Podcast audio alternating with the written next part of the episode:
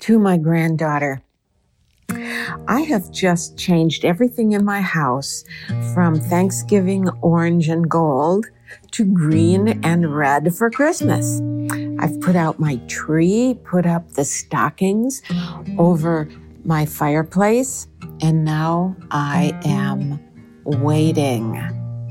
We're all familiar with that, aren't we? Actually, in the church that I go to, in the Christian church, we call this period of time Advent, which is four Sundays of waiting until Christmas. But this time of year is waiting for a lot of things, isn't it? In a couple of days, it will be Santa Lucia Day. I am Swedish, and you, my granddaughter, are also American Swedish. And so we celebrate Santa Lucia Day, where she puts candles in her hair. Actually, we do it with battery lights now, but they actually do use candles in Sweden. And what is Santa Lucia Day? It's the day that they celebrate the coming back of the light. Well, they have done a lot, a lot, a lot of waiting for the sun to come back. I grew up in Minnesota, and in Minnesota, there were only a few hours of light, uh, sunlight in the in in December, because the further north you live, the less sunlight you have in the winter. And of course, Sweden is even further north on our globe, and so they have very little light. It's it's just dark and gloomy all the time. And so, why wouldn't they on December 13th celebrate the coming back of the light? And they do it by having a young girl wear candles in her hair and bring around Lucia buns to people as they wake up. It's a wonderful tradition, but it's a tradition of waiting, that they have waited and waited in the dark for the light to come. And in the Christian church, of course, that's both the light of um, God's Son coming, and in Sweden, the light of the Sun, S U N, Sun coming back. What I'm talking about today in our talk is what is waiting?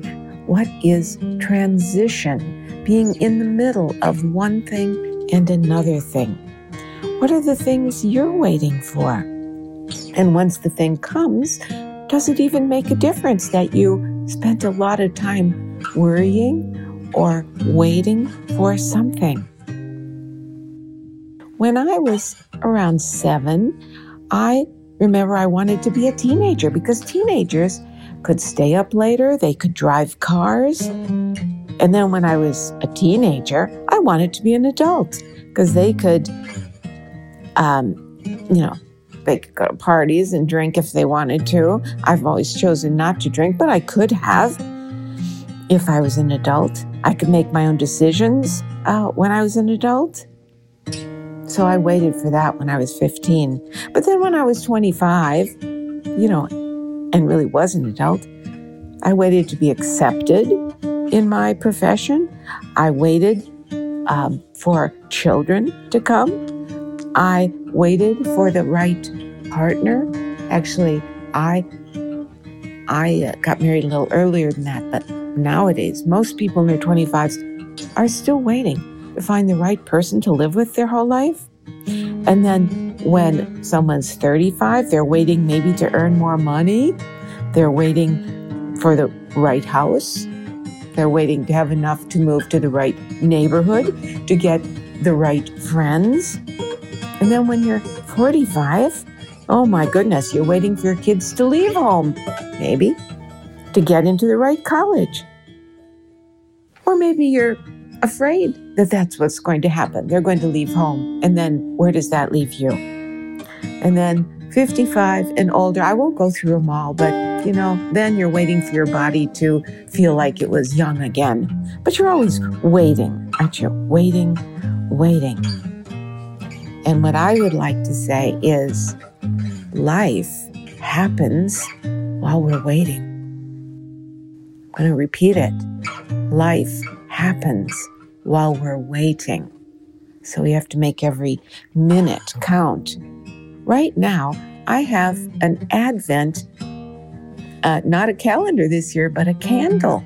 And the candle is um, a tall candle that has 24 numbers on it. Starts with one because we lit it on December 1st, and it goes all the way down to 24 because it helps us wait for Christmas, doesn't it? But once we get down to 24, what's down there? What have we done on those 24 days? Did we just wait? Or did we actually do something? What are you waiting for right now?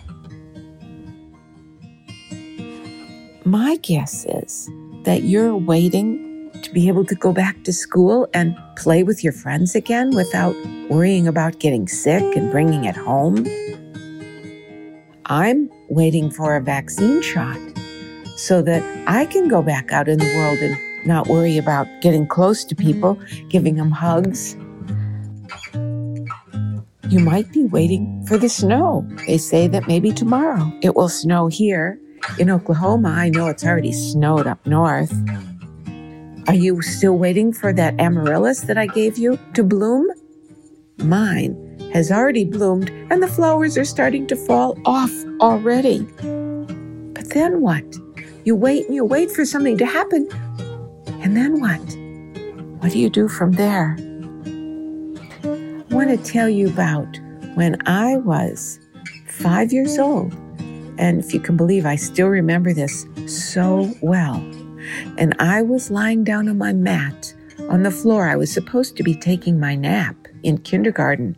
And the teacher had the door open and I could see through my door across the hall to the first grade room, and they had their door open too. And I could see the first grade teacher teaching the first graders, and they didn't have to be laying, lying on their mat taking a nap as I was. And I just thought, when will I ever be six and be able to go to first grade? That will just take forever. Wow. Well, I'm a little older than six. I've gotten old. Yes, I have. I'm not going to say how old, but I have gotten old. And in the waiting is when I've lived my life. And so, my dear, dear granddaughter, I want to tell you it's okay to wait for something as long as you know that it's kind of like putting cookies and milk out for Santa. They'll be gone in the morning, won't they?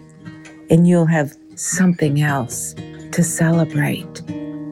So don't forget to celebrate every day, not just the day that Santa's coming. Bye.